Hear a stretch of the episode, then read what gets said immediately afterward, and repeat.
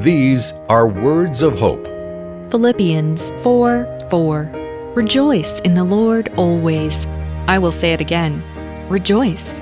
Paul writes from Rome, where he awaits trial, to the church in Philippi, a church experiencing persecution and financial hardship. But he says, Rejoice in the Lord always.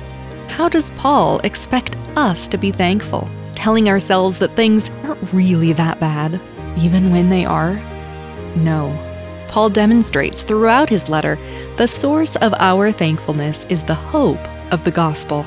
Studying Philippians can help us cultivate the habits of thankful people. Let's work toward the powerful change that comes from a life transformed by God's love. Receive our free Words of Hope daily devotional email at woh.org/radio.